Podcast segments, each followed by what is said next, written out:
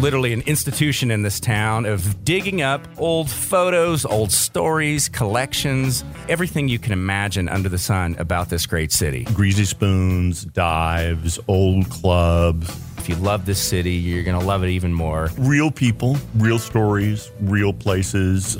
This is the Austin Found Podcast. Welcome back to the show. It's good to have you. I'm JB Hager And I'm Michael Barnes. from the Austin American Statesman, and uh, you know this this is interesting because when I think of a Lions Club, I think of Fred Flintstone. Now, and those kind of what were they? Do you remember? Uh, they're- oh, water buffaloes or something? I don't remember. Not as popular now, but those kind of society clubs had a heyday. Fraternal clubs. Yeah, fraternal clubs, and uh, Lions Club was one of them. And in Austin, it was actually one of the oldest. the Texas. oldest by some ways of measuring it. The very first one was in 1916. It was the first chapter of the Lions Club International. It has persisted all these years and had a lot of really interesting people involved in it. And they're also done a lot of good. And they're not one of these secret societies, you know, with secret handshakes and all Right. that. Right. It's more about networking and business leaders, correct? that and also just people wanting to go out and do good deeds. You know, they're the people I've known that have been lions have all been good deed doers. Not to be confused with the Elks. Well, the Elks had a different way of doing things, but they they currently, or at least the last time I checked in with them, uh, were meeting in the old Elks Lodge On uh, Dawson, On Dawson, which is a cool building. that cool building up there. Oh my god! Swimming pool and everything. That's just up the hill uh, south of Barton Springs Right, with a downtown right. view and a, Yeah. oh, yeah. I think they call it the High Road now. Lions Club in 1916.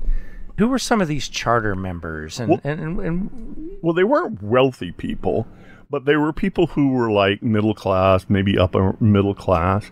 Well, there was like Thurlow B. Weed, who of the Weed Funeral Home, and which is a name that's still in, in town, right? oh, yeah, Weed Funeral Home. absolutely. A lot of these businesses are like Joe Koen of the Fine Jewelry Dynasty, which is still a going thing, and then Harry Reasonover, barber to the governors, and John Gracy, son of the Gracy Title founder, and they're still around. Which so- chances are, if you bought a, a home in Austin, you might have closed You- at Gracy Title. did. I know I have. Yeah, yeah. yeah. Wow.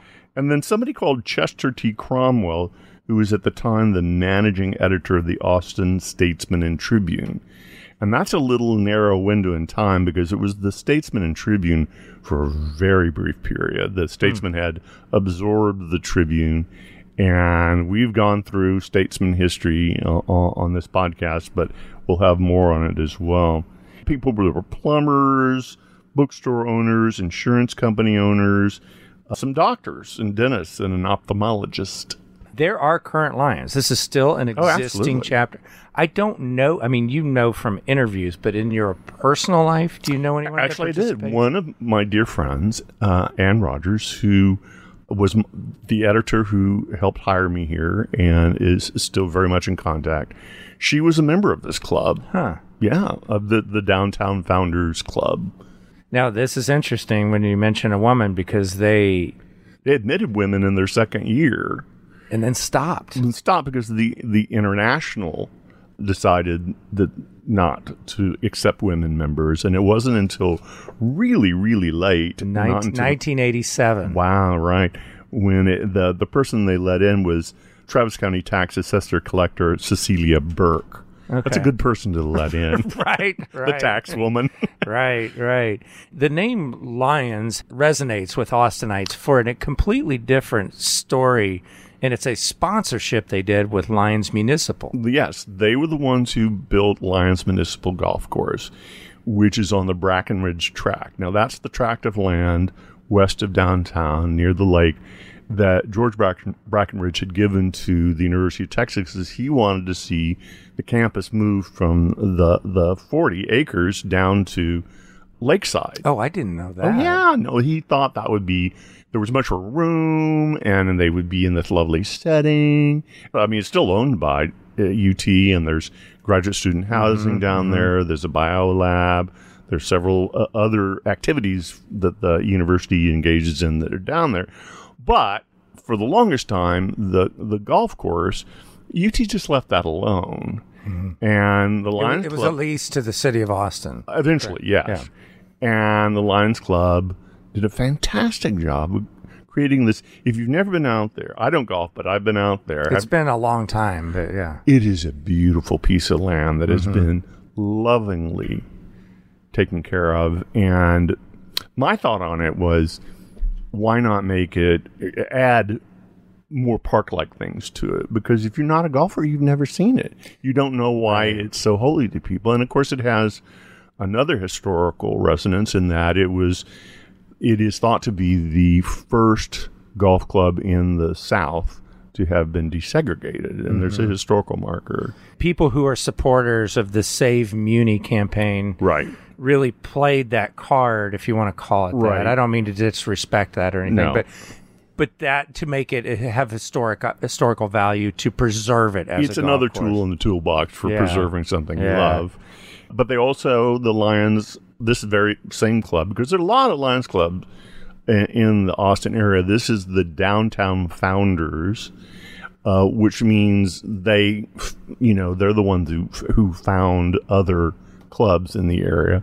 But they also planted the pecans along Barton Springs Road, which are so familiar. I, I had kept an airstream in Pecan Grove Park, So, you know, and you, throughout the night you just hear clunk, Yes. clunk, the pecans dropping on top. But they're they've done so many things through the years, and they're very much involved. Helen Keller urged them to be the Knights of the Blind, so they do a lot of work all over the world on blindness and, mm. and vision impairment. They have a lot of other specialties too. They have a, a camp down in Kerrville. the camp. Correct me if I'm wrong. I mean, it, it uh, and, and I and I'm you know the reason I know have a clue about this is at all at all is it's in Indelible Austin, your book. Volume two. But it uh, it, it started that effort after p- the uh, polio. Yes, yes. There were a lot of, uh, you know, just like the sunshine camps, which were uh, a way of dealing with TB. There were a lot of summer camps that were set up to deal with polio, and they they joined with the San Antonio Lions Club to build the one in Kerrville. Interestingly enough, the the San Antonio Club claims they're older because they were part of this kind of early version of the Lions Club, but they weren't continuous because they didn't keep going during World War One.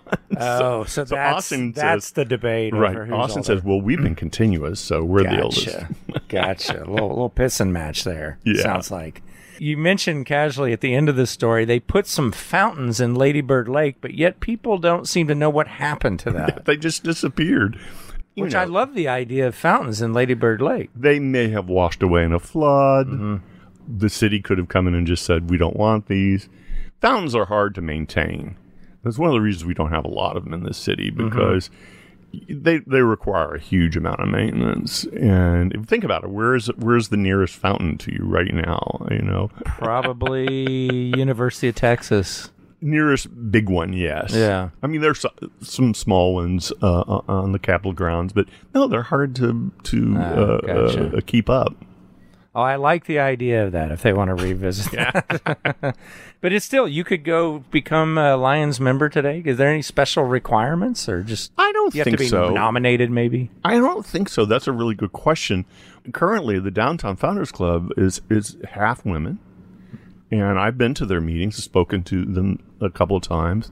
I also went to their incredible hundred year anniversary a few years ago in 2016, which was at the Bullock, and it was quite the affair. And they have all these ceremonial titles, so the whole evening it was night of this or whatever of that, as all these clubs have. But interestingly, they have the uh, an East Austin one that that you know the the Lions Club really wanted everyone to be involved. That was a, a great, great. Even I met some UT kids that that were part of the UT Lions Club, and uh, you don't think of one being on campus, but- Right. Oh, wow. There's And they have cyber Lions clubs now. So What's this? Oh, wait. You just join online to I guess so. Not to detract from the Lions. This is your moment right here on the Austin Found podcast. But I remember this. I'm going to say it was maybe 10 to 12 years ago. There was this real resurgence with these kind of things. Right. Lions Club, Elks Club, Yes. that, that building on Dawson you talk and a lot of young people Yes. were joining them because you could it, it was kind of it was networking and it, but it was also dollar beer night Yes. you know at, at the uh, at the Elks Club and I knew a bunch of young guys that Yeah. were were joining these Absolutely, and they had performances, you know, concerts, and these. I mean, these these are often nice, not fancy, but nice facilities, and a lot of of old elk clubs or Lions clubs or whatever are now are venues. But I think all of that came out of the whole bowling alone phenomena, where it was observed that people weren't doing as many social things as they did in the 1950s. There's some question as to the data because on of that. te- cause, because of TV or something well, and, and and you know the internet, as you ri- rightly point out, there was a resurgence for a while. And there's some other names you might recognize that were Lions members. And I, I, I love when names come up. Uh, Congressman Jake Pickle, Absolutely, Austin Mayor Gus Garcia, who's come up on this show, yes, many times. uh, and Willie Kocurek, which Kocurek is a name you probably recognize. he was a civic leader that that got a lot done. And as we said, although many people don't know this, he's the namesake for our convention center. And at the time of this writing, you mentioned their oldest living current member, Moton H. Crockett Jr. Junior. Yeah, he was 93 when I wrote this in 2006, and he recently passed away. Uh, he's part of a, a family of business people who owned a lot of land. For instance, they owned the land over here that uh, um, the downtown Threadgill's was uh, on, and there were a lot of negotiations about Threadgill's staying there. And Moton was always like, yeah, let him stay there. Uh, Eddie Wilson was a, is a good guy. Eventually, Eddie opted out of both places. It was. I spent some time with Eddie Wilson when that was going down, and it, it all came down to those property taxes. And Exactly. again, a recurring theme, on on this this show is that it, they're being taxed. You know, a great restaurant like that, a great heritage in Austin, they're being taxed on what the property can be, not Right. what it is. and it's it's going to be a high rise. You know, it's it's in an area that is zoned for density. So Right. Uh, and they're building one on the the Peanuts lot across the way. The Which is where Hooters was. yes, forever. that treasured icon of So many tears were shed when uh, the last wing was served at Hooters. yeah, not. I don't think so. Hey, thanks for tuning into the show. We appreciate you listening to Austin Found. And, you know, share this with your friends on socials. Let them know about it. And pick up your copies of Indelible Austin. This story in particular is in volume two. and you can get them at Book People. Order them online from Book People, and they'll either uh, ship to you, or you can they'll do curbside delivery. Yeah, and we re- are referencing that because we're in the summer of COVID shutdown. I'm sure you still like buying books in person, holding them in hand. You're probably Yeah. not a Kindle person, are you? No. Or anything like that? Me either. Me either. I love, I like the paper. I like holding it. But pick up your copies of Indelible Austin, and thanks for tuning in. Happy trails.